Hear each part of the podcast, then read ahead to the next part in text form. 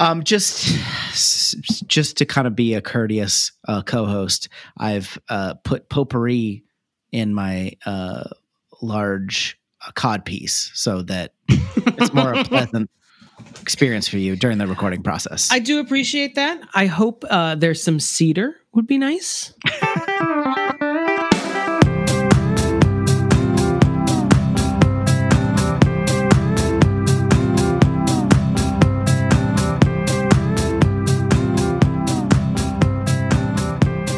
Welcome to Your Inner Child is an Idiot, the podcast where we look back on the movies and TV and songs and I don't know, back scratchers from your childhood and wonder if they were any good. My name's Damon. I'm DJ. Back scratchers. I don't know. It was the first thing I thought of that was um, mildly humorous. I feel like those are probably not going to hold up. They're made of like balsa wood usually. Yeah, but they have that weird hand structure. You got to hand it to them on that. That's funny. Today we're unrelatedly we're talking about Labyrinth. Um, this is the uh, second in our babysitter installments. Um, oh yeah, looking back on babysitting throughout the ages. um, we're we're going for a loose affiliation. Oh, very well. I mean, she, themes. she is babysitting her brother, and she then prays to the Goblin King to come get him. That's terrible babysitting. Isn't this? Um, I'm remembering that the baby is like enormous for a baby. Is that? Am I just picturing that in or my how head tall was David Bowie? It's hard to say. um, because he had all those little goblins, um, and they were wee. So if the baby was ever amongst the little goblin muppets, he'd look enormous. I'm confusing this a little bit with Ghostbusters 2 as well. That baby, um, I don't remember that baby being large. But here's the thing about Damon Xanthopoulos: I don't know babies. Every time I have ever held a baby, I'm like, wow, they really are small. For I'm some always- reason, it's always a revelation how small a baby can be. I'm always saying this to you, baby. You don't know babies.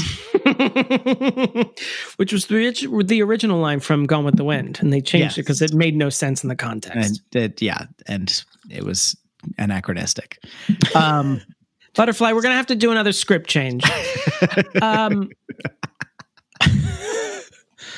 I have a feeling that's not the first time I've referenced Butterfly McQueen on this podcast, but um, so I don't I, I don't have a lot on this because I for some reason as a kid I think we taped Dark Crystal off the TV. yeah, Um, but I never got into serious Muppets, which is probably a horrible stain on Jim Henson's legacy because he was he always wanted to, everyone to really get into the serious Muppets, and we were like, nah, more Sesame Street, please. Yeah, more yeah. Sesame Street. Oh, that was me trying to do the Colbert hand, and I never got into Dark Crystal. And I never saw Labyrinth until college when I think one of my friends was like, Oh, you've never seen it? Yeah. and we had to watch it. Um, I had a girlfriend, rephrase, a friend who was a girl in um, in high school who would sing me the uh, the the Babe with the Power song, and I'd always go, "What is that? What are you What are you talking about?" I don't remember Uh, you remind me of the Babe. Do you know that one? Mm-mm. You don't know that song? No, David Bowie sings it. David Bowie. that makes sense. I'm glad he gets a song. finally some some time for David Bowie to sing. Uh, but otherwise, I don't. I think I saw this too late in my life for it to be a thing. It certainly didn't launch a thousand like codpiece fetishes for me. So Um, I can't wait for you to do the drawing for this one, though. Um, will it just be like the bodyguard drawing where we both want to be dressed as Jareth, the Goblin King? I can be the baby. It's fine. Um, I, I think this one, like, I feel like I maybe missed this one on the early side. Like, I saw it, I saw it, and I remember being creeped out by the Muppets, but I don't. It wasn't like a big. Which is the natural reaction. Yes, they're creepy as hell. Dear God, no. I still sometimes have nightmares about the one episode of DC Follies, which is the show that used to come after Saturday Night Live with like DC, like president and uh, administration, like Nancy and Ronald Reagan Muppets. I remember those. They weren't official Technically Muppets. not Muppets. They weren't They're Muppets, not but they were like puppets. Um, And they, but they, Yeah. there was one episode where one of them was possessed. I think it was Nancy Reagan. One like her head spins around and her e- eyes are red or whatever. And I still sometimes flash to that. And I am 38 years old.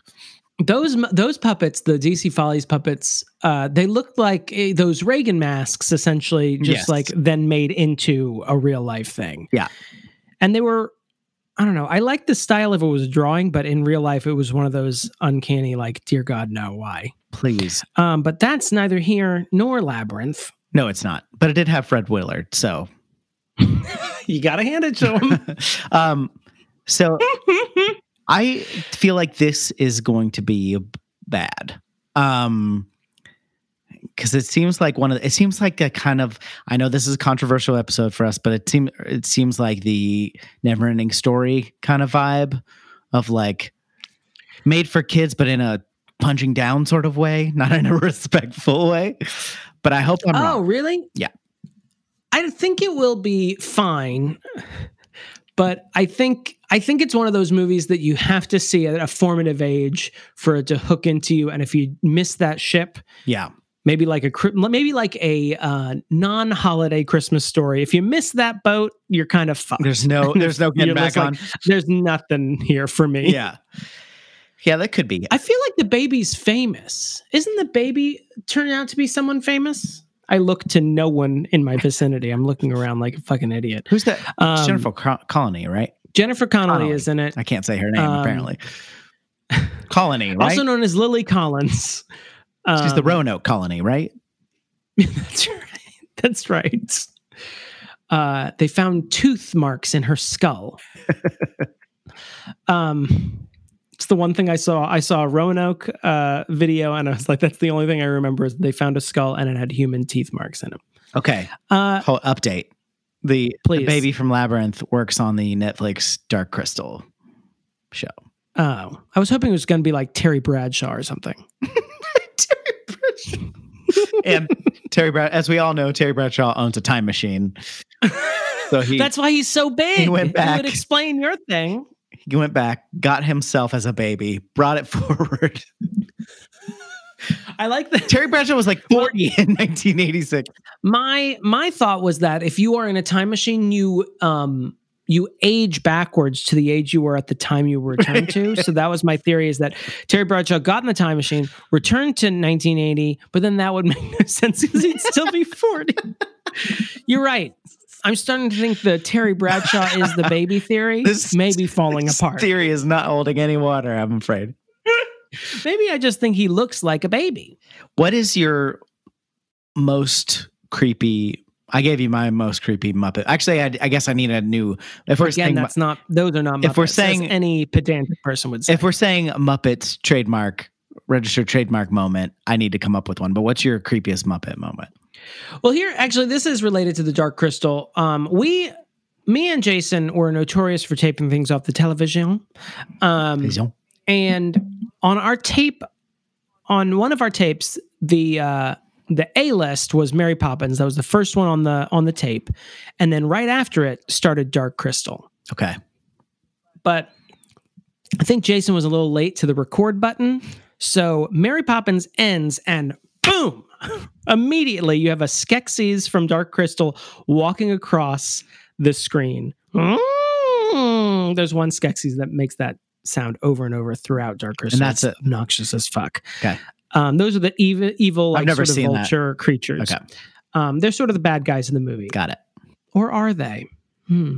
Um, but they're very makes you think. vulture-like, and they're they look like a, like if you left a vulture skeleton in a fire. They're terrible looking. And right after Julie Andrews flies off into the fogs of London, right into melted vulture face, it's terrifying.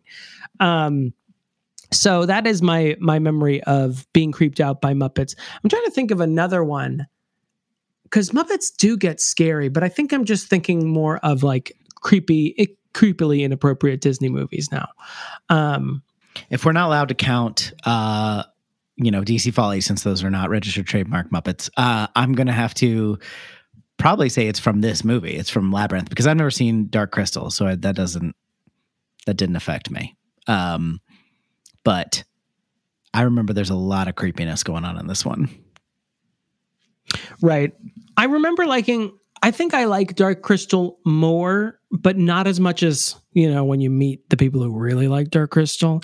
Oh, Um, I'm not as much as those, uh, but I think I Crystal like that one more because it's a little bit. um, meth heads, we call them. It's unrelated to the title of the. I think that one. This one just seems sort of piecemeal, and then Dark Crystal actually feels like someone tried to create a world and not entirely successfully. But I think this one's just like, what if David Bowie was available? And it was like a shot in the dark, and then he's like, "Yeah, I can, I can be on, you know, in the next week or two. And they're like, "Oh shit, we got to come up with a movie." did they? Is this um, his first acting joint? Oh no, no, no, no, Okay. no. Because he was in the Man That Fell to Earth, which I think is before this. Okay. Um, he's in a lot of things. People are like, "You look like a fucking alien. You want to be in our movie?" And he's like, "Yes, I do." Yes, I do. Um, I don't remember him being one way or another either. It's been a very like it's probably been since the early '90s since I've seen this movie. He's actually he he is very charming in this movie, and he does a great job. And he seems completely comfortable hanging around with these Muppets. Sometimes you see celebrities in Yeah. those Muppet movies, and they're like, "What the fuck did I sign on for?" Yeah, um, or they're like, my kids like this, and I'm going to tolerate Right. this. Uh, but he seems to be having a great time singing with all the little goblin creatures. It's very charming. And here's another fun fact that I want you to know before you go in. okay. He does some like he has like a little crystal ball in his hand. Uh, that he does some like tricks with, rolling it back and forth and doing that stuff. Those are not his hands. There's a guy behind him, like doing the "whose line is it anyway" Oh, thing. Okay, Um, so keep that in mind when you're watching. so he didn't. fun fact about Jareth the Goblin King. You're saying that David Bowie did not have the acting dedication that Jim Carrey did in Batman Forever to actually learn cane tricks, or maybe even right. even for David Bowie, magic tricks was like a bridge too far. David Bowie's like, look, I'm already hanging out with like goblins all day. There's not another fucking person here. It's just me and these guys who are three feet under the under the floor. No. I'm not learning your crystal ball thing. not doing that shit. He did do uh, three card Monte on the set a lot though. the crew left with their pockets turned inside out. And little cartoon moths coming out. I also have to admit that other than the hits, David Bowie's a bit of a bit of a musical blind spot for me. Um, Right. like I know, you know, Fame and the like, you know, the uh, Ground Control to Major Tom, like all the like the big ones, the hits I'm familiar with, but I don't. All about that bass. By Meghan Trainor, is that what you're talking about? No scrubs. That's a great David yeah. Bowie. hmm You don't know these are all tributes to him? Ironic. Uh, Yeah, Mhm. that was good. And his face was red when that English professor said those are technically not irony. yeah. Well, I mean, he's Canadian, so David Bowie, famous famously Canadian, Canadian. which is his drink that he originally came up with, but then he was sued by clearly Canadian. Just violating. you got to pay attention to the market, David. You can't just be going in blind. just violating copyrights all over the place, trademarks, stepping on the trademarks. Um, all right, so we're gonna watch Labyrinth. Join us, won't you? It'll make. Please, is it available anywhere? I don't know. What are we watching it on? Probably Amazon Prime, maybe. Labyrinth TV. It's probably on fucking D plus. Mm, yeah, got to get all the. Old D plus. I have like eleven streaming platforms, and I'm still like, I guess I'm paying three dollars for this. no matter what happens. uh, I guess I can watch it on Vudu. okay. Get out of Yep. here. Um, Amazon Prime, YouTube. Google Play, iTunes, which a lot of people watch movies on. I believe I rented Space Jam for this very podcast. Oh, hoist with my own. so watch your goddamn mouth. Yeah. Uh, watch along with us. We'll be right back.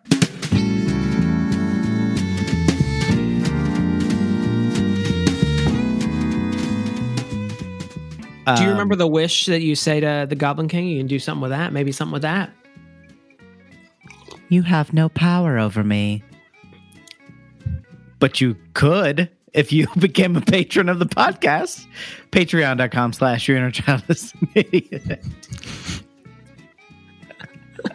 Flawless. That's stupid, but, but That the anyway. most ludicrous thing. Keep it, book it, can it, or whatever they say in the biz. if you can tolerate that commercial this commercial then go ahead and become a patron. Patreon.com slash your inner child is an idiot because you're going to be our biggest fan and we need we need your support.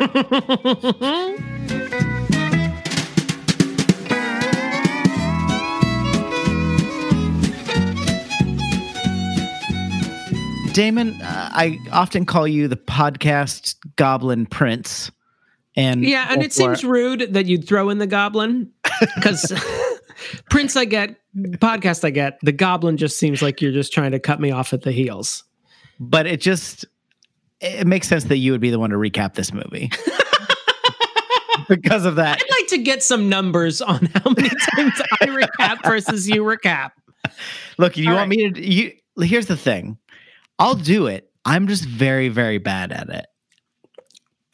I wish I could argue with you, but I'm not that good at it either. But uh, Listen, I'll happily take this on. Let's do like it. like our Christ uh, and Lord and Savior, I will take this upon myself. Um, so uh, we have we start um, smash cut opening shot uh, to a girl named Star Sarah, White. Oh, yeah. uh, an imaginative girl named Sarah. Might be a little histrionic. Um, she uh, stuck with babysitting duties uh, for her little brother, or little half brother, I guess, uh, Mhm. Toby. Is that right, Toby? You can call me Toby. Yes. Which was an odd line coming from that toddler.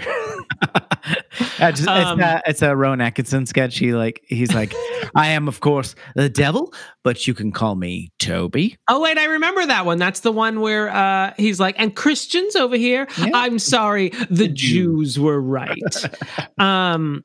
Anyway, it's neither here nor there. Great. Uh, it's good. I'll be cutting. we're doing this. great. Fine.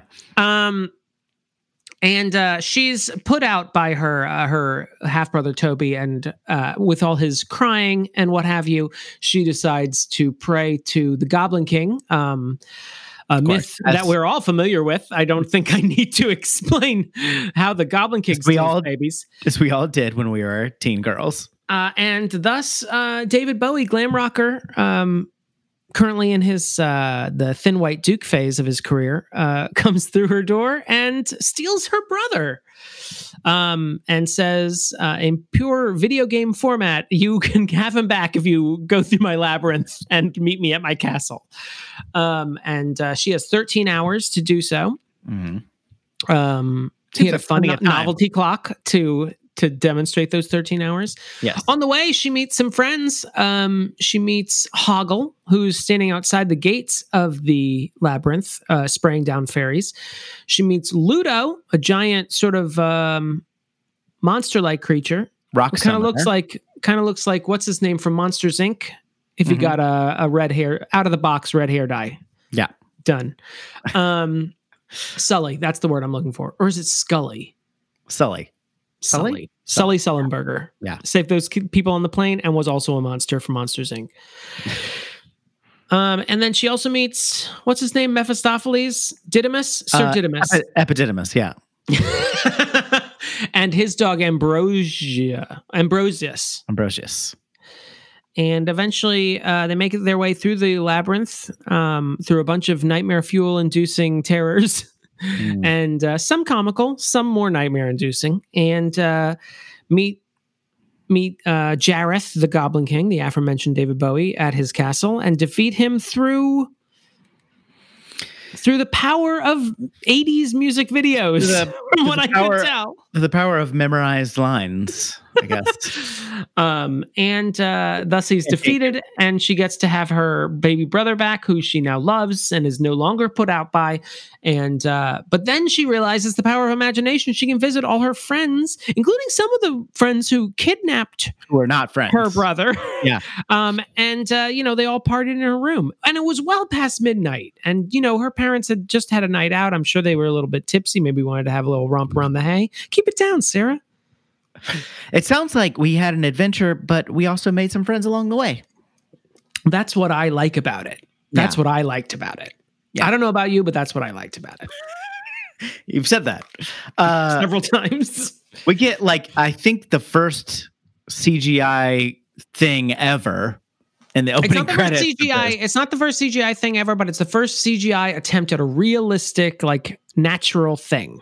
I'm pretty sure this is the first CGI thing ever. No, uh, the young Sherlock Holmes had the first CGI creature. It was a, a knight, yes, a knight that came out of a stained glass window, and he was like made of stained glass. But this was the first attempt at a photorealistic object from the natural world. and it is the Try owl. me again.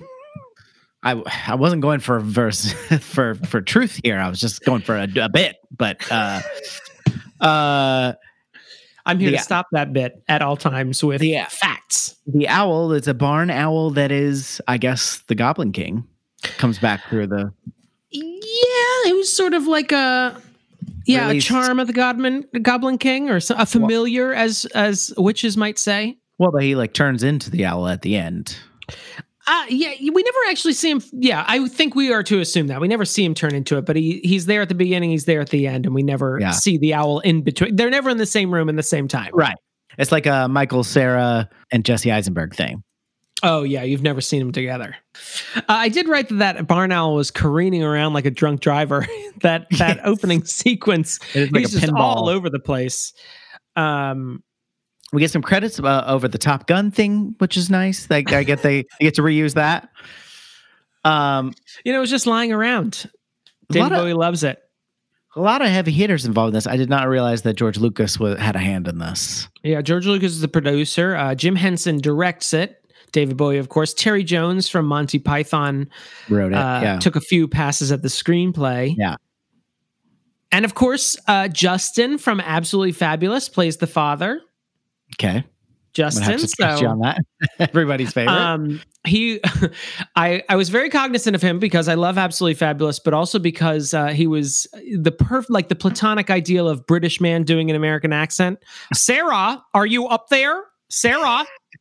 I'm like, Really? wow, this was filmed in England. Thank you. really hit those R's, didn't you? we get it. You say ours differently than we say ours. uh, I gotta, I gotta just come, come at Sarah right out the gate here. Uh, the, the infant that is barely crawling did not steal your teddy bear. and placed did, it in uh, his crib. Clearly, your parents were like, "Oh, he might like this." I me- did. I did think that as well. I was like, how did? First off, it's outside of the crib anyway. It's not even in the crib. Yeah. So there could have been just an accident. Um, yeah, that baby is far too young to be stealing, especially because where she stores it is like in a high up shelf. Yeah, yeah. He's not getting that. Clearly, the stepmom was like, "Oh, I think the baby will enjoy this, the comfort and the the company of this teddy bear." Also, I mean, she's what? What would you say she like? Fourteen? Maybe Would you say Jennifer Connelly is? Maybe. 13, 14? Yeah. It's a bit old for the bear thing. Well, I think that's what we're kind of doing in this uh, uh, in this movie, uh, if I may say so. I don't want to get too deep into the themes, but You might I be think- true. You might you might be right. I think we might be growing up during the course of this film. Damon, Are we though? are we though? Um Let's tune in to find out. well, she's still also still talking to it like a like a child would. I don't know. I was against Sarah from the get go. I have a feeling as as a teenager, I also would have been against Sarah, but um, I probably would have been on her side about the kid thing because I do hate children. It's sort of cooled into a mutual disrespect at this point. But Yeah. I mean, her her brother is crying through throughout the whole first scene, like like just wailing, and Yeah. she she acts like he's he's putting her out. Like, come on, But I mean, like she's not even it's a trying. baby. Typically, I mean, there's sometimes there's something more wrong, but typically with a baby, it's like one of three things, right? Like Right. they need. And she just be- just keeps holding it and like twirling with it. Like, and I tried everything. I Oh, twirled you. I picked you up and shook you. Yeah. I prayed to a mythological king to steal What you. else? What else do I did I need to do? What else do I need to do? I don't know. Change his wet diaper. Give him a bottle. Calgon, take me away. Jesus, try something here. Um, I, I the first thing I wrote after that is Jesus Christ goblins, because they don't waste much time getting into the creepery here. Uh, oh no, I wrote that Act One is five minutes long, yeah, and that's a The setup- generous. That's counting the credits. I kind of appreciate it. They're like, uh, look, this is directed by Jim Henson. We know why you're here. Everybody knows why you're here. You came from Muppets, which is a portmanteau of marionettes and, of course, Ruppets. crumpets. um, um yeah they they then they um it's a jump cut so when she starts like uh, invoking the name of the goblin king as you would in a political debate uh it cuts to this group of uh i only imagine post orgiastic goblins just lying in a in a cuddle puddle uh Yeah. just lying on top of each other and one just opens his eyes and says she's about to say it they look like they're about to film the opening of Bohemian Rhapsody. Like there's just like their their heads are all like really close together in a really dark room. Like what is happening right now?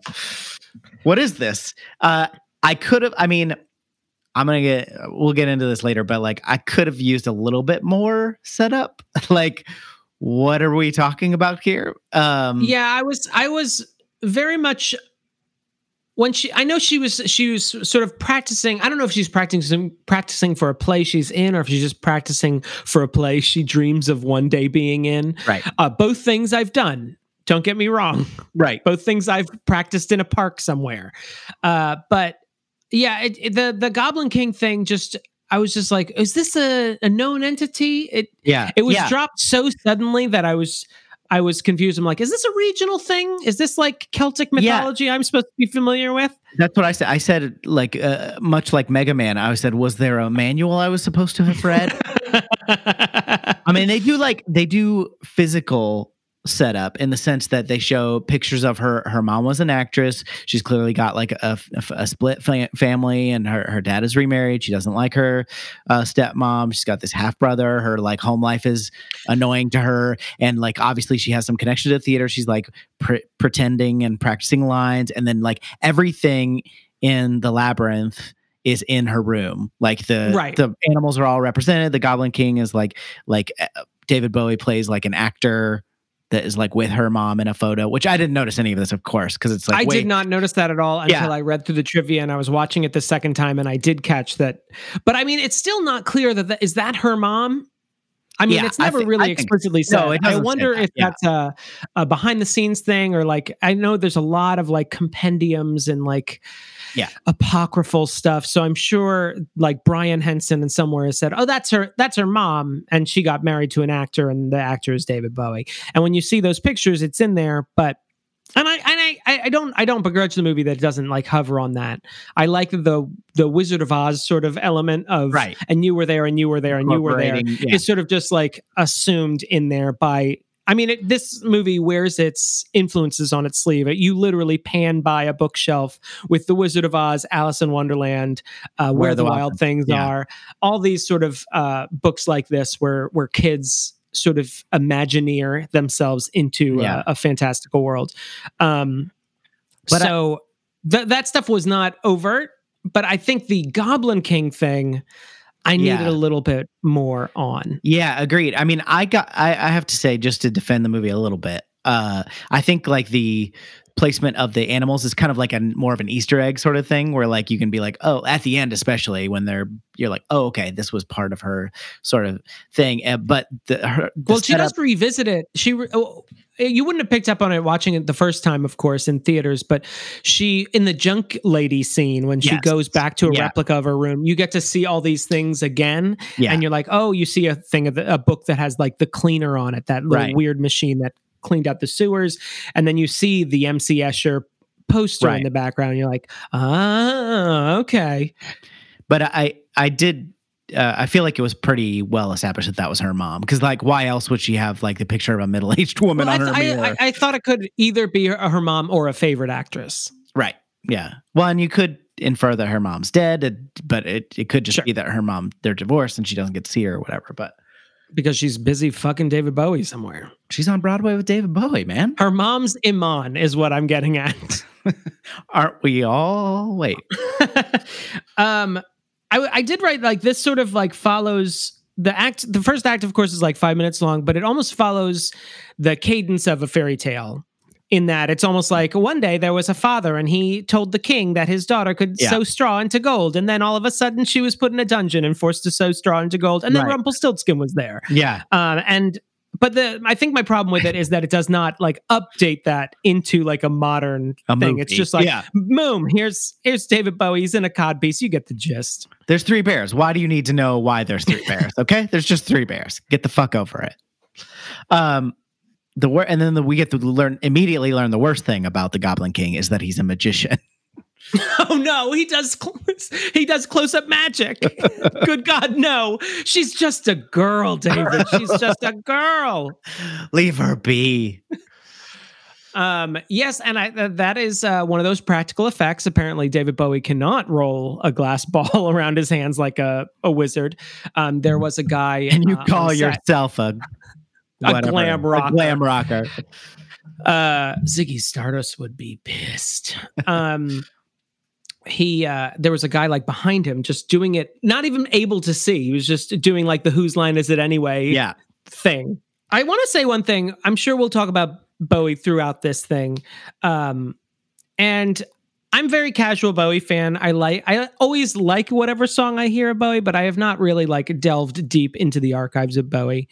Um but one of the things I always sort of like about Bowie is that he's one of those few people who have reached that icon status, uh, who always seems down to hang, Yeah. just like right. hang out. Like sometimes you hear about these people who have reached that point, and I guess I was I was trying to think today when do I consider someone an icon, and I guess it's where if they did absolutely nothing ever again, you would never think of them as a has been. You would Right, still think of them as that guy's awesome. Like if Paul McCartney or Madonna just put their feet up and said, "Fuck it, I'm done." You when they died in the obituaries, you'd be like, "Wow, what happened?" Yeah. Um, Where are they now? Well, dead, but but yeah, and when you hear stories, I mean, Madonna's unfortunately got an Instagram where she's posting nonsense day in and day out, and you hear stories about like people like Prince, where you're like, "Oh, you're just fucking nuts." yeah. um little richard stories were coming out recently where it was like oh no i would never want to hang around you but every time i saw david bowie in an interview he always seemed like cool he always Yeah. seemed like joking around like making dad jokes i remember like watching uh the extras of the tv show extras and Yeah. he would just like make stupid jokes and pretend that uh, Ricky Gervais would not let him put those in the script. and he's just like he just seems so cool while also seeming so. Um, oh wait, I'm go- I was going to mix my my words there. I was going to say he seems so cool while also being so cool, but you know what Yeah, I mean. yeah. He just seems like iconic while also being like somewhat down to earth. Right. Um, and I love that he's like in his let's dance phase of his Right. career right here. And he's hanging around most of the time in a studio full of tiny little goblin creatures poking their uh, their noses and like pushing them around. And he seems to be having like the time of his life. Yeah. Yeah, he he also like this was I mean, I guess this movie actually maybe because the look of it is so iconic, it's even elevated his status more, but like maybe not elevated his status. It elevated the legend of Bowie, I guess. Well, I think it Um, like introduced him to people our Yes. age who weren't Right, around for right. Ziggy Stardust to be like, Right. oh, it's that guy from that thing. But it'd be like I'm trying to think of like who it would be now. It'd be like I don't know, like Ed Sheeran if he was more theatrical. Just someone like who's like already like top of the pops. It's not like he was just some like you know disco era guy. Like he was doing really well when he did this. You know what I mean? Yeah. It's not like a, a comeback story or anything. Right, He's just like, yeah. I get to do what I want. He Um, I also have children who like to watch movies, and I'd like to be in one for them. I'm also not like a huge Bowie guy. Like I like some of the songs, but I've not. I'm not like I actually like him more as an icon than I do musically. Like I am. Mhm, glad that that guy existed. You know what I mean? I'm like mhm. Glad that you're around, and he has some really cool things to say about the the job of an artist that that relate to. I actually uh, saw that going around the other day. Uh, I think because turns out they're remaking the Labyrinth, which we didn't know when we agreed. Is it a remake or is it a sequel? I'm not sure which. Which I don't know why you would even attempt a sequel. I don't know, but there's somebody wanted to have uh, Jennifer Coll- uh, Connelly as the Goblin King, which I'm for. That'd be fun. Oh, that might be fun. Yeah. Um, Maybe. yeah. I looked to the audience because I was like, actually, I'm not sure that would be fun. I uh but the the music in this is is bad. Uh I know like didn't mind the music. I don't know if I liked it in this movie. it It did always seemed like it was like David Bowie had some like Contractual, extra songs yeah. lying around. And Yeah. he was like, Yeah, this would this has Babe in it, and there's a babe in this movie. We can work that in. And uh they never seemed to actually make sense. It wasn't like a, a traditional musical where the the music was telling part of the story or explaining like someone's mindset. It just seemed to be like we got David Bowie. kids movies have music in them. We're doing the music now. David Bowie sings songs. We'll have him sing a song. when he I never hated the songs, but it just always seemed like, what? Why are we doing this? when he did Dance Magic Dance, which is the the biggest one of the movie, uh, Mhm. Lauren just said, "Oh Bowie, what have you done?" I thought that was the best one. That was the one It I liked the best Uh, yeah. The best. Um, probably the most memorable one. And I didn't mind the one that was in the title credits, but it again didn't seem to invoke what this story was. Right, right. I really liked the uh when the baby started having a good time though during that. I think that was during Dance Magic. Like they just, the baby's into it. I was, I mean, I'll, I'll just sort of put this in here. I was, um, as much as I liked Bowie in this, I wasn't sure how I felt about him being the villain in this because he seemed, uh, he didn't seem that bad. I wasn't really sure what his goals were. Yeah, And the baby seemed to like him the most out of everyone. yeah. Um, so he was a really good babysitter, doing better than Jennifer Connelly, really. Um, True. so I had trouble. I mean, I feel like it could have just been one line, but I was like, his goal is to just take the baby and and make him into a goblin. But he seems to be he seems lousy with goblins. He's got plenty of them. What's what do you need another goblin? Throw it on the pile. Yeah, Um, and I thought that Magic Dance, the song Magic Dance, would imply that there was like a power in the baby right. you know, you remind me of the babe, what babe, the babe with the power, yada, yada, yada. But it That's it. didn't seem to be the case at all. Um, so I had trouble understanding his villainy, so which immediately undercuts your villain. And especially when you cast someone like David Bowie, who, while he sort of threatens everyone, he's always doing it with like sort of like a little wink and a smile Yeah, and so it never feels all that threatening. Um, so I had trouble being bothered by him, and I had trouble like f- feeling concerned for Toby. I was like, we got to get him out of this terrible situation of him having fun with all these small creatures that seem to be taking care of him and putting him no danger whatsoever. Speaking of creatures, um, Well, let's talk about those there. creatures. Let's get into it because there are so many. I, I mean, just the sheer like putting aside what what you might like or not like about the individual characters or how fucking terrifying some of them are. Uh, just the sheer number of unique characters that are created for this film is insane. Like I don't even Shall know we- how you do this. Yeah, I have. I have Shall we go through them? yeah, Let's start with Hoggle. You got Hoggle. Hoggle is standing outside the labyrinth at the beginning. We see him pissing into a pond, Yes. um, which I thought was like, yeah, now the Muppet. It's like when Raphael said "damn" and Teenage Mutant Yeah. Ninja Turtles. I'm like, yeah, this is for us now.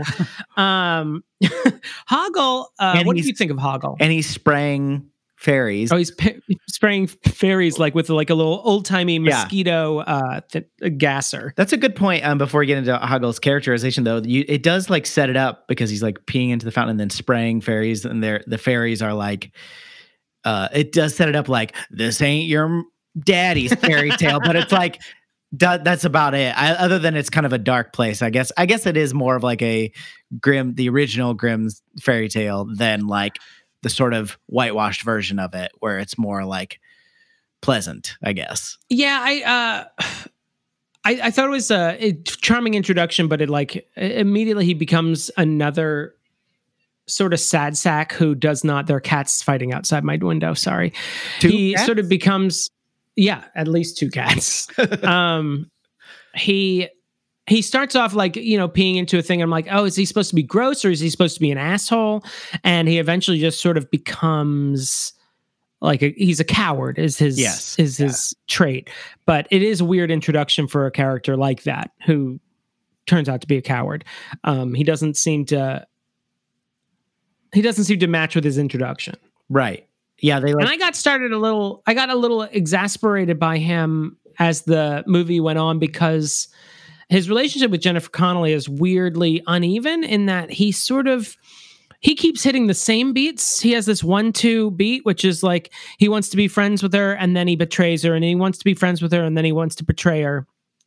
And she so it just keeps bouncing between those two points but she it keeps evolving so she's like he's my friend i care about him i want to save him Yeah. and i'm like why it just makes her seem stupid right. because he never not that he's like bad but he just keeps like he keeps going through the same like redemption cycle and i'm like Yeah. i only need one of these you can't just keep having the last five minutes of return of the jedi over and over and over again Well, and I was going to hit on this later, but I think it speaks more to like her childlikeness because, like, when you're like when little kids meet someone, they're like, "Let's be friends." Let's like not how friendships work. You know, Right. it's like you meet someone, you're like, "Let's be friends." So it's like, well, let's see. You know, but like I You- think just because you live next door to me doesn't mean we have to be friends. Yeah, but I think it's like a very like kid story, very like kid oriented thing when it's just like here's all your fun character friends. But it's it's kind of odd that like some of the some of the more enemy characters become friends and then some of the enemies stay enemies. Right. But it seems a little Um, arbitrary because they're like some of them stay like you know that you gave the example at the end when like uh some of the clear enemy characters who never like had a redemption arc are just in Uh-huh. her room and i know it's like the end of the movie so who fucking cares but like it's also like wait what uh, that's true. No, yeah, I, I totally agree. Um, so our next character is Ludo, who's sort of Yes. he sort of looks like Sully. He's a little bit he's like a dim-witted, uh, giant sort of beast monster. Uh, kind of looks like a like Rolf the dog, um, and I don't know, Bluto from Popeye had a baby. yes Um, what do you think about him? I know you hate uh, pets, and he's probably the most pet-like of all the creatures in this, the only thing i aside from the actual dog. the only thing i didn't understand or that didn't really land for me was ludo is like the first time they're in trouble and he gives out this like cry and it like seems to create an avalanche and like rocks come come come come down but then he uses that power which i guess it was a power in the in the castle when they're being surrounded by goblins and the rocks are like chasing the goblins around and like acting on their own volition like so it's more of like a spell that he casts but it's like well, he he has this think power he he um he, he says when the first time he does it when they're crossing the bog of eternal stench. Friends, rocks, friends. Um, i mean sure So I think the rocks are semi-sentient. It's not a. It's not a because the rocks also rise up out of the bog. One falls into the bog, but the others rise up. right So I think it is they're semi-sentient and they're friends with him. So they he's calling to them. He's not like yelling so loud that he's shaking the the foundations of the earth. I mean, I'll give the movie that, but also I don't feel like that was clear the first time. And then, Oh. so when it happens in the castle, I'm like, wait, what is this power? And I, then I she- got it the first time. That was I. Yeah. I understood what was going on. Well, I'm not saying I didn't understand it. No, no, no. I, I mean, this is more of an intellectual movie, so you might be left behind at some points. It's okay, Deej. You skipped to the the second main Muppet character, but you missed a lot of characters in between.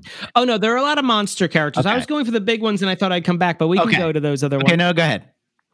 Uh, should we go to Sir Didymus? Epididymus, yes. hmm uh, just- he is I have a sort of a squirrel-like fox thing. I have a good bit on that real quick, and that's that Oh, please, by all means. my friend Tai Jen uh, in school would uh, be walking down the hall and sometimes Right. say to people, "Quit looking at my epididymis," and then they'd be like, "It just means skin. He's just fucking with you." So, oh wait, well, Sir Didymus, Epididymus, um, he guards a bridge at the Bog of Eternal Stench. Yeah. Um, he rides a sheepdog as a steed, Which is, uh, a sheepdog that alternates between Muppet and non-Muppet. but it is like based on her dog because we Right, it's based on Merlin, her dog from the beginning. Uh, he's the most annoying of the characters. I might just uh, be ascribing annoying to him because he reminds me of those fiery characters that knock their heads around. He, Yeah. He's sort of shaped like them, so I was like already annoyed. Um, He's like Scrappy. but he's sort of the know-it-all. Yes, he's he has a very Scrappy Doo vibe. Yeah. Uh, he's ready to fight, even though he's so small, and he seems to just get out of scraps out of pure luck or sentient rocks killing everyone. Right. Um, I did like it was a very fan uh, fairy tale sort of moment where he he's set to guard a bridge.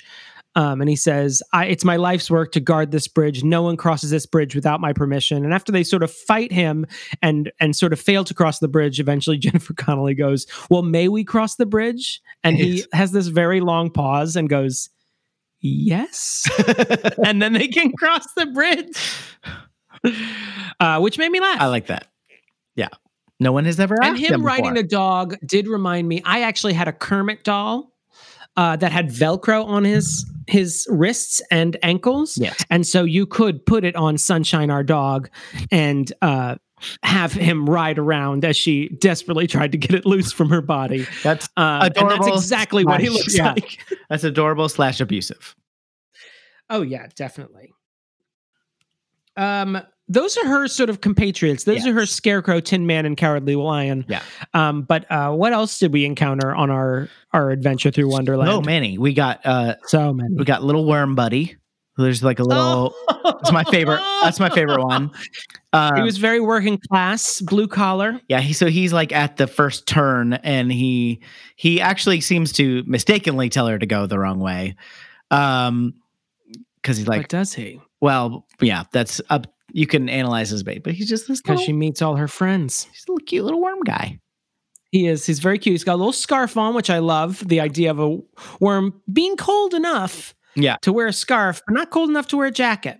But where, I mean, when you think about it, where would the jacket rest? He has no shoulders. yeah, good point. Um, he's very working class. Or- like, come in, see the missus, have a spot of tea. Yeah. It's very charming. or does he have many shoulders? Ooh, Think about it. ooh. Think about it. I am now with all the ridges. We've got no less than three different sets of door guarding Muppets. a category of Muppet. There's chaos Muppets, order Muppets, and door guarding Muppets. door guarding neutral. Uh, so all door Muppets, guarding lawful. I feel like all Muppets are either chaotic evil or chaotic good. That's it. Oh yeah, I think that's the that's the the the general classification is chaos or order Muppet. Kermit is an order Muppet. Yeah. Uh, and uh, Lew Lew Zealand would be a chaos Muppet. But we got uh uh oh yeah, and the Swedish chef is clearly a chaos Muppet. And he, Chaos Muppet. now I did have a debate once. Someone asked me, "Would what was Fozzie Bear?" And I guess Fozzie is a chaos Muppet, but he's just so uh, he's a mild chaos Muppet.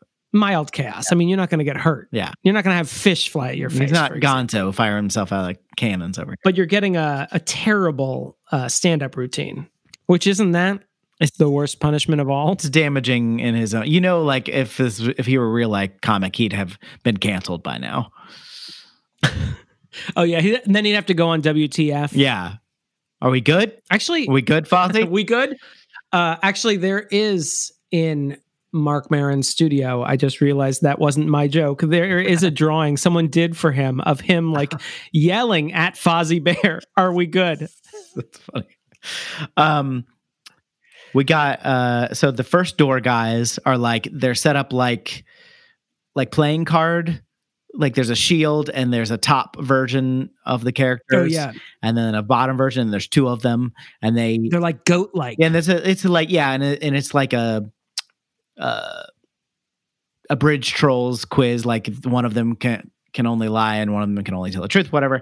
Uh, but we also have the door guys, which are they're the face of their knockers on doors, and so Mhm, mhm. one of them can't speak because his he's holding the knocker in his mouth, which sounds dirtier than it is, and then the other one has the knockers in his the ring in his ear, so he can't hear anything. Which uh, that was a good bit. Um, And I want to hand it to those to the Muppets themselves. Those specific specific puppets, they look, uh, even though they're obviously not, because they because they start talking and everything. They look like metal knockers. Yeah. Like they Yeah. actually look like metal moving around. Just a little technical aspect that I had to appreciate. Some art direction. Got to hand it to them.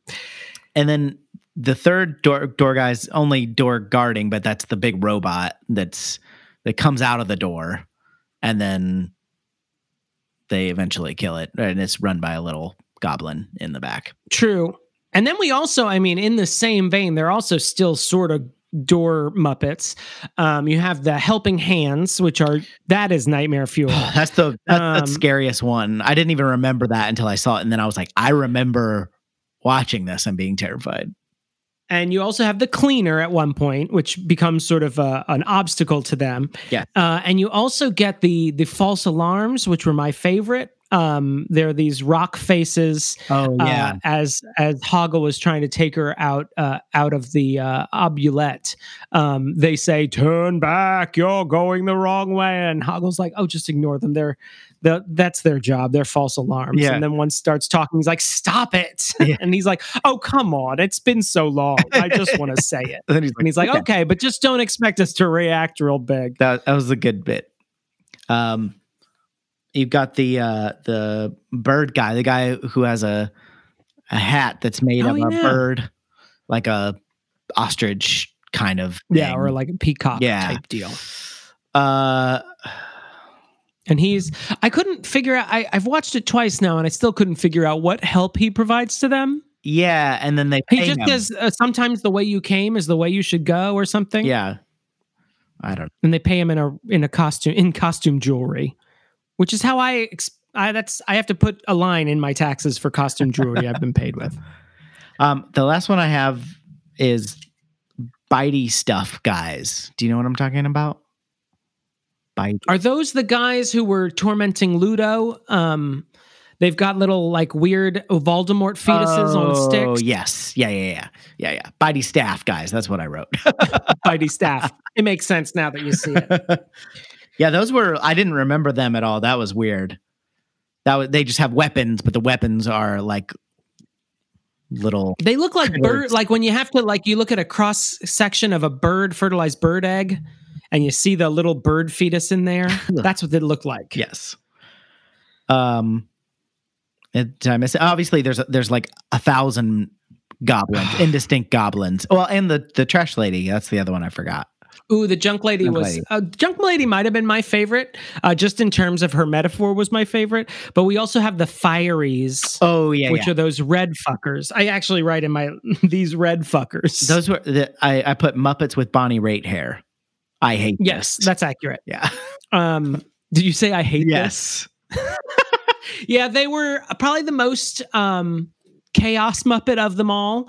Uh, can remove their body heads, parts sort yeah. of come. Yeah, they can remove their heads and their body parts, and they also like serve no purpose except to sort of pad things out.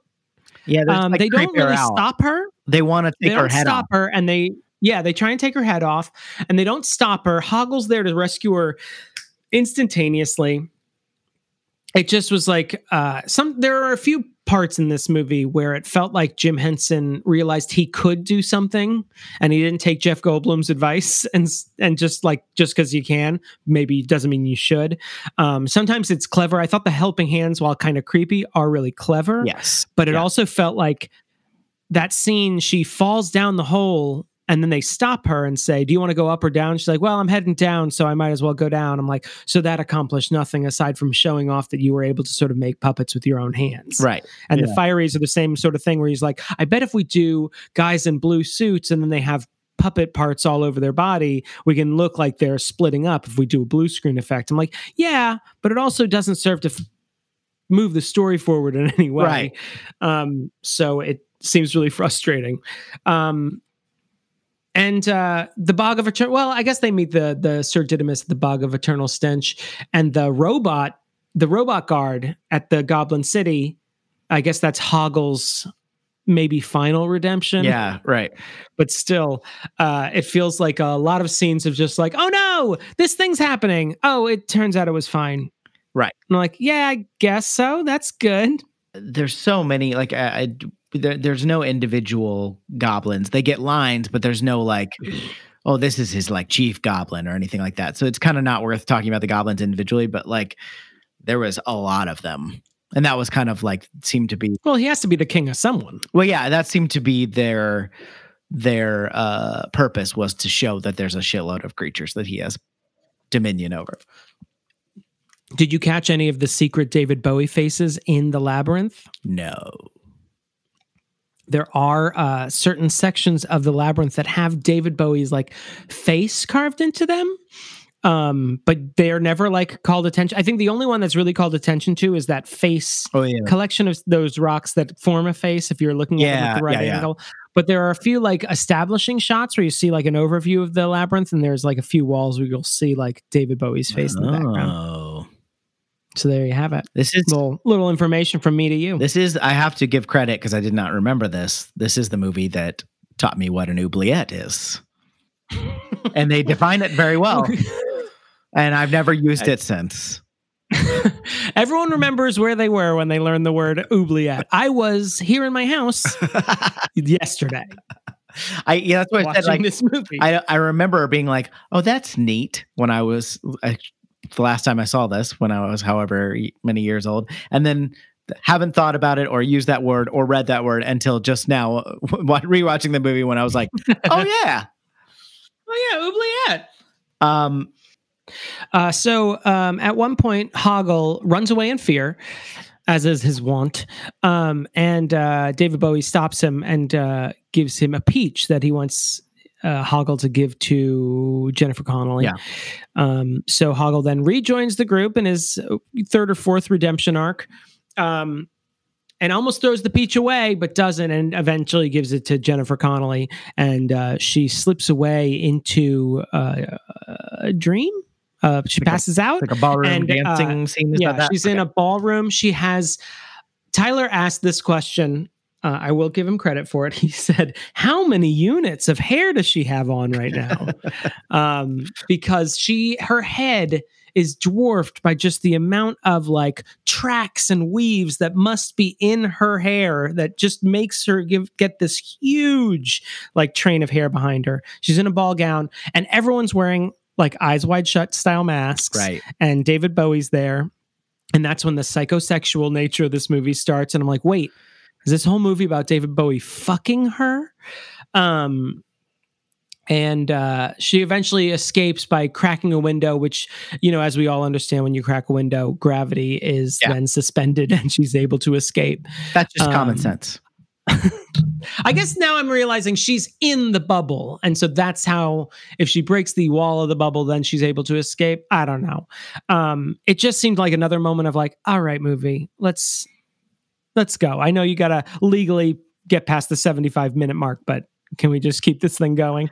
Well, let's get let's get into that because like I after watching the movie uh was trying to think okay like because it's a, it's a simple um, in a lot of ways it's a it's a very simple movie and I was like okay well what are they trying to say here and there's clearly like a little bit of like she's growing up and kind of leaving behind childish things and realizing that she needs to you know take care of her little brother sometimes and stuff like that but also then I was reading someone just happened to be, I think it was on Twitter or something, and because of the talk of the Labyrinth remake or sequel or whatever, someone was talking about the like sexual maturation idea of this. And then I was like, what?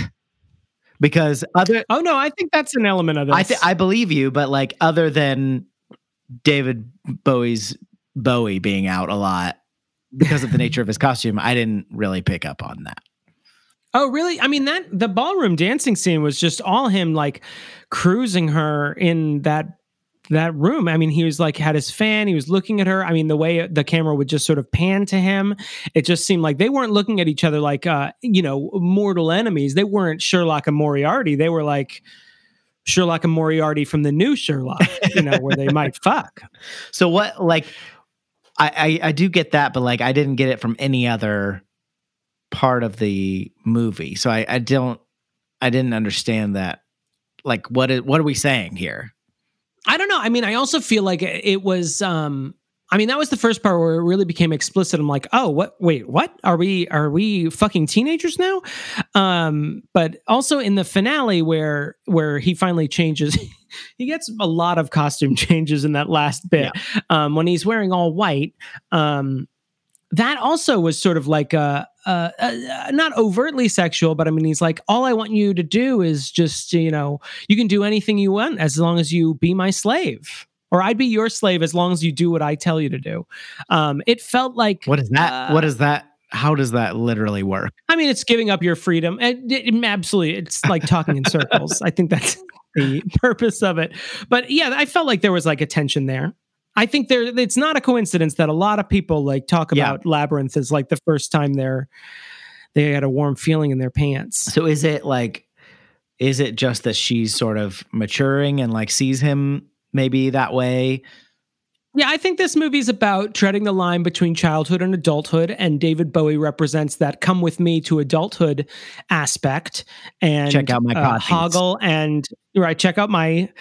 Actually, check out my lack of codpiece and how my ball sack is just sort of floating around in here in my in my tight pants. Um, and Hoggle and Ludo, those sort of childlike imagination characters, are the other half of that, and that is why um, I think at the end you get the goblins get to dance with Jennifer Connelly, but David Bowie is absent from that scene because I think she staved off adulthood a little bit longer. Um, she might admit, "Yeah, I will take care of my brother because that's a sisterly thing to do, but I'm not ready to be uh, an adult adult yet." And that's why David Bowie is not dead, as evidenced by the owl, Yeah. and he flies away into the night, and you know, theoretically to return one day. So she she will watch her brother, but she will not touch herself. That is the that's the deal. No, no, That's no. She deal. can probably touch herself. Okay. Just turn all the stuffed animals around. Okay. Because now we know they're, They're actually there. Terrifying. hey, Hoggle, it's a little bit of me time. How do you get out of from behind my bed, please? Can I have the room? Please? Guys, the sock was on the door. Come on. um I have two questions to ask you as coming from the artist perspective. Like Yeah. Were you like an Escher guy? Were you like an MC Escher? I think Enthusiast? I think my brother had a few MC Escher books when I was growing up or or something. I think oh, no, you know what it was? It wasn't my brother. Um, my parents had these National Geographic for kids books, and one of them was all about optical illusions, Yeah. and there's a lot of MC Escher, understandably, in there.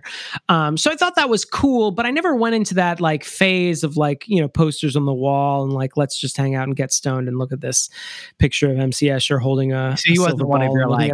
Illustrator influences. No, too much detail. Yeah. Ugh. Uh, my da- I, don't got that kind of I time. think my dad had like the one where he does a self portrait in the crystal ball. yeah, That's I mean he's obviously amazing. LT, uh, friend of the show, LT just did a puzzle of that drawing, Mm. and uh, it almost drove her insane. As all puzzles should, right? Um, Um, well, it's like uh, it was a thousand piece puzzle, I think, and I mean the whole thing is basically just black and white Right. pencil pointillism, and. I, I like helped I tried to help sometimes when I was over at her house pre-quarantine thank you. Um and I was like absolutely not. I cannot. And I love puzzles. And I was like I, I got one piece and I feel like that's a victory. Goodbye. I I don't not sure if I felt really great about Jim Henson's direction in this movie. Uh and part of it was like I mean going back to the Muppet thing a lot of times it felt like he was like oh this would look cool. Yeah. Yeah. but it never felt like it like had any other purpose but looking cool Right. and there's an aspect of that I really like. I think he was really fantastic at world building. And I think he's really fast, fantastic at creating really striking vi- visuals in this. But I feel like a lot of times it doesn't gel into a larger picture. It's just like, and now we're doing this now. Right. And what about this? Um, and I think because the MC Escher is just a straight up like, it's not an influence thing. It's like I like that picture by MC Escher. I'm going to do that in real life Right. and do that as the climax of the movie, especially as things are ramping up. It feels like it brings everything to a standstill. And then we have David Bowie sing part of a song. And and then it cuts to a new scene where David Bowie has a costume change. Um, and she defeats him by remembering the lines that she said at the beginning of the movie from that play. And uh, yeah, I don't think I really I, the the climax just starts to fizzle out for me at that point. yeah. Not that it has to be like super violent climax or anything, Right. but I think the MC Escher part just felt like Jim Henson sort of showing off. And there's part of me that appreciates that on an artistic level, and there's part of me that just wasn't feeling it on a story level. Right. I agree. Um, you said one of your larger points. Did you have another larger point? I mean, the- the other thing is like sometimes it just felt like I mean, when you're working with Muppets and puppets like this, I mean, there's a lot of camera trickery that goes on Yes. that they have to use. Um, and I think, you know, they, they use it to great effect in comedic situations. Um, and in situations like this, where you're seeing a lot of full body characters, um, and sometimes full body characters that serve as stand ins for partial, like puppet characters in close up shots, the editing starts to get really choppy. And sometimes I wasn't even sure what I was looking at. I think the part where it started to become really exasperating is during the sort of the giant goblin, uh, the door guard fight. Um, there's Yeah, this sort of right. giant automaton that's guarding the gates of the Goblin City, and he's got a giant axe, and it feels very threatening because he's like, you know, fifty feet tall or whatever. Um, I never know feet. I never. Whenever someone says, "Oh my god, it's ten feet tall," I'm like, "That's that doesn't seem that big." And then when you see ten feet tall, you're like, "No, no, no, that's huge. It's a basketball goal. What are you talking about?" Um, but he's a huge creature, and then he just sort of is moving. He sort of steps forward, sort of, and then he starts swinging his axe just in a horizontal line Yeah.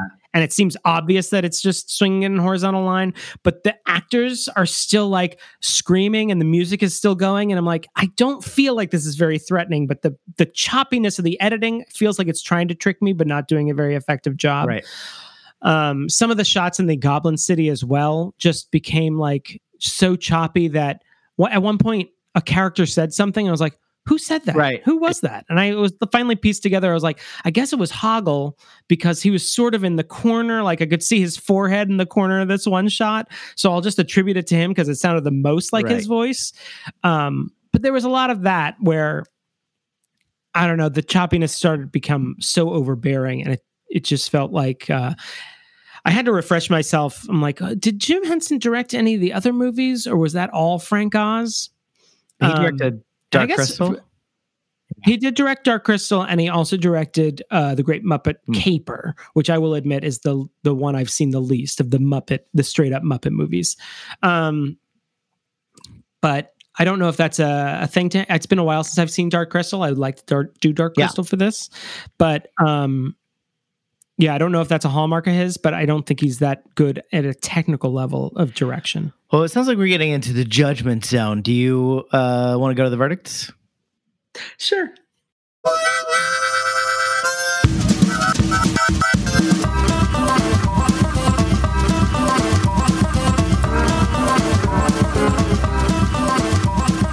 All right. Verdict time. I'm going to go first. Please. um, I think I uh, just because you were just talking about this, uh, I I think that what Jim Henson was famous for is what he's best at, which is the workshop, creating these amazing characters and creatures, and you know the pulling the team together to to make it happen and the striking visuals of it.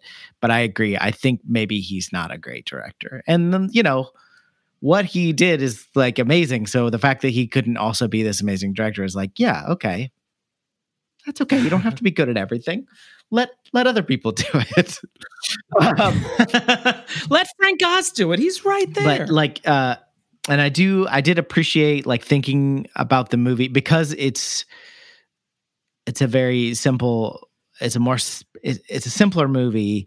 I wanted to like think about it a little bit more. Like, what did I miss? And I think I did miss some of the met, like the psychosexual part of the of the metaphor. I I kind of got the the general maturation, but I sort of missed the sexual maturation, which maybe I wouldn't have if I were a teen girl watching the movie. Um, Mhm. I didn't really like the the music, but I love David Bowie, so I'm kind of don't care. Uh, it's one of those things where I'm like, he's just not my favorite artist, but I also like him. Um, I think Right. given that it was a young child actor and a lot of Muppets, it was you know the dialogue was a little cringeworthy most of the time.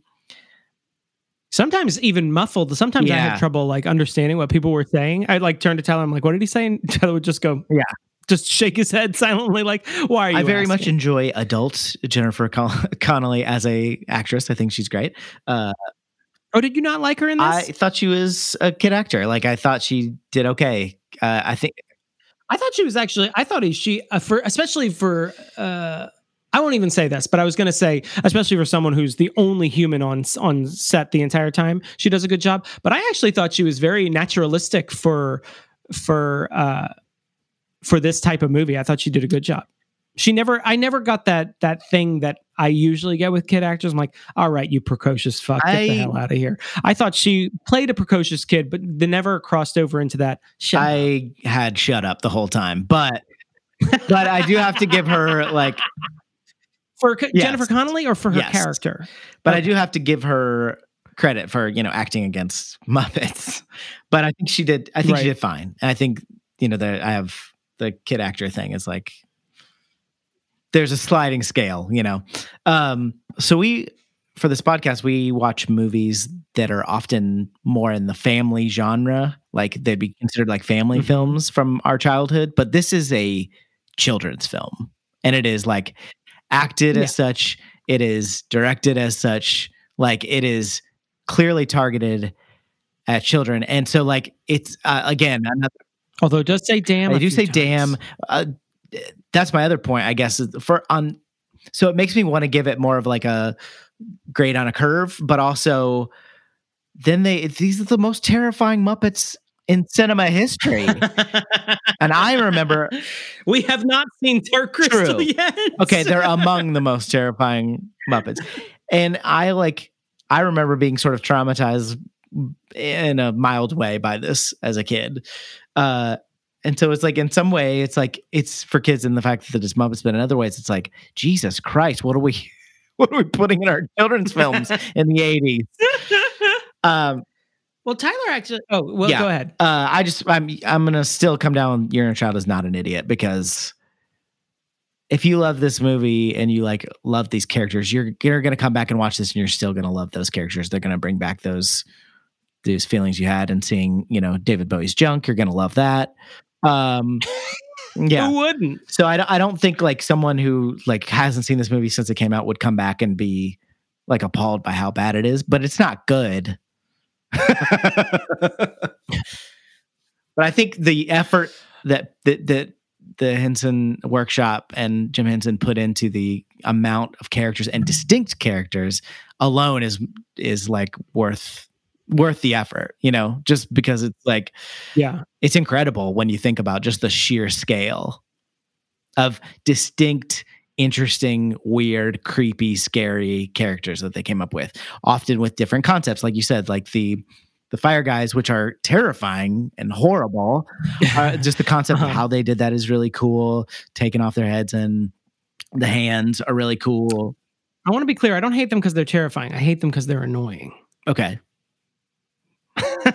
which also terrifies me. I guess being stuck with those going guys. Sorry to Yeah. interrupt again. no i mean that's it go ahead Um, I am sort of in the same vein. I think I really do appreciate uh, Jim Henson for his art direction and his ability to build a world. This seems like a really interesting world that exists um, with a story. I'm that just seems really. Uh, kind of dated in a way i don't mean like oh dated for Yeah. the 80s i mean dated for like the 1680s like it feels like a very uh, archaic story and, and and consciously so. Um and but I, I wish there was like an attempt to modernize it. I wish there was an attempt like to give the villain is he a villain? I, I'm, I'm not entirely Right. sure and maybe he's not um based on on maybe the the the uh under the table reading of like it being sort of a girl resisting uh, maturation a little bit. Um, but he's also got like I, I just thought of this when we were talking about uh, the pseudo sexual stuff but the way he talks in circles in the last scene is also like an endemic of like a, an abusive Yes. relationship. Like i will be your slave as long as you do what i say is like like you know maybe not it's like an underlined version of you know an abusive boyfriend or husband or something. Um but that being said, going back to, to Jim Henson, I wish there was just a little bit more like update to this story that I like got to know her a little bit more, maybe got to know why Jareth cares about this thing. But I think he's supposed to be sort of a an archetypical, you know, fairy tale villain. He's not supposed to have sort of a Right. backstory. But if you throw in someone named the Goblin King, who's like performed by one of the most charismatic performers of the past, you know, 40 years, like yeah, I'm going to need a little bit more because I'm just like, why would we ever leave the Goblin King? He seems like he throws a great party. Yeah. At least he loves kids. He's got Um, songs. loves kicking goblins. And yeah, I mean, some of the the characters in this, and and I know like Jim Henson. I was obsessed with Jim Henson when I was a kid, and I really loved the Muppets. And I knew from some of the stuff I read about him because I did do a project on Jim Henson when I was a kid. Um, You found he really wanted to eventually. you found Huh? that in your uh, scrapbook? No, I haven't. But it was like uh, we had like one of my, I think it was fifth grade. We always had to do a project every quarter. I think on a Great American, and um, from a certain period, like each, it was like the first one was like the 1700s, 1800s, 1900s, etc. Um, and I did one on Jim Henson. And I knew like he eventually wanted to get away from the Muppets and do these sort of dark crystal labyrinth type things and eventually get into more realis- realistic puppetry. And it seems like people were like, I'll go a little bit on the Dark Crystal. And then apparently with Labyrinth, people were like, all right, that's enough. Like this was sort of a box office disappointment. I don't think it was a bomb. And critics were kind of like meh on it. And I think according to his son, it was like a really dark time for him because he started to realize like, I'm it's just gonna be the Muppets, Yeah. isn't it? Um and I think, yeah, like you said, it's a technical marvel. And art direction wise, it's gorgeous. Story wise, I'm just, I just never can really connect with anything. Oh, I like the music. Fine. It just never blends into the story. And uh, I think Jennifer Connelly and David Bowie do a great job. David Bowie seems to be having the time of his life. Um, and he he's so game to do stuff like this. It's very refreshing to see someone who's sort of reached that status be able to to just be like, yeah, I'm just having fun. Um, but I don't know. It's hard for me to say your inner child is an idiot. Um, because there's so much to like in this. There's a lot of sequences to like, and I just think it never gels into a whole that I'm like, yeah, I get it. Um, I can definitely see like looking up scenes of this on YouTube, but never wanting to sit down for a movie yeah, again. Yeah, totally. You know?